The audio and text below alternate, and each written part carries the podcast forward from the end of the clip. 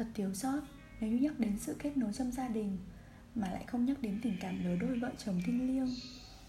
Tớ kể về ông Xuân, Mấy ông trẻ với dáng người cao thô Nhưng trái tim thì ấm áp vô cùng. Ông ngoại có ông em trai là ông Xuân, Mình nhớ ông còn hơn cả ông ngoại. Mỗi lần mình về, Ông đi đạp xe ra cho kẹo, Hôm thì cho kẹo sô-cô-la sữa, Hôm thì bánh quy vừng. Mặc dù mình chẳng thích ăn lắm, Ông hay sang chơi bà lắm.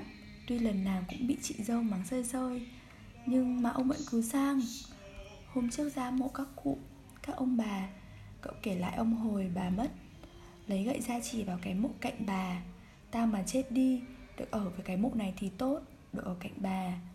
Cái mộ ấy số 13 Người ta kiêng chẳng ai mua. Ông bảo kệ, Không ai mua thì tao mua. Thế là hai cậu mua cho ông theo ý nguyện muốn ở cạnh bà. Tình cảm ấy Sao mà chân thành, Mà sâu sắc. Tôi nghĩ Bây giờ Làm sao kiếm nổi thứ tình cảm thiêng liêng mà dũng dị ấy?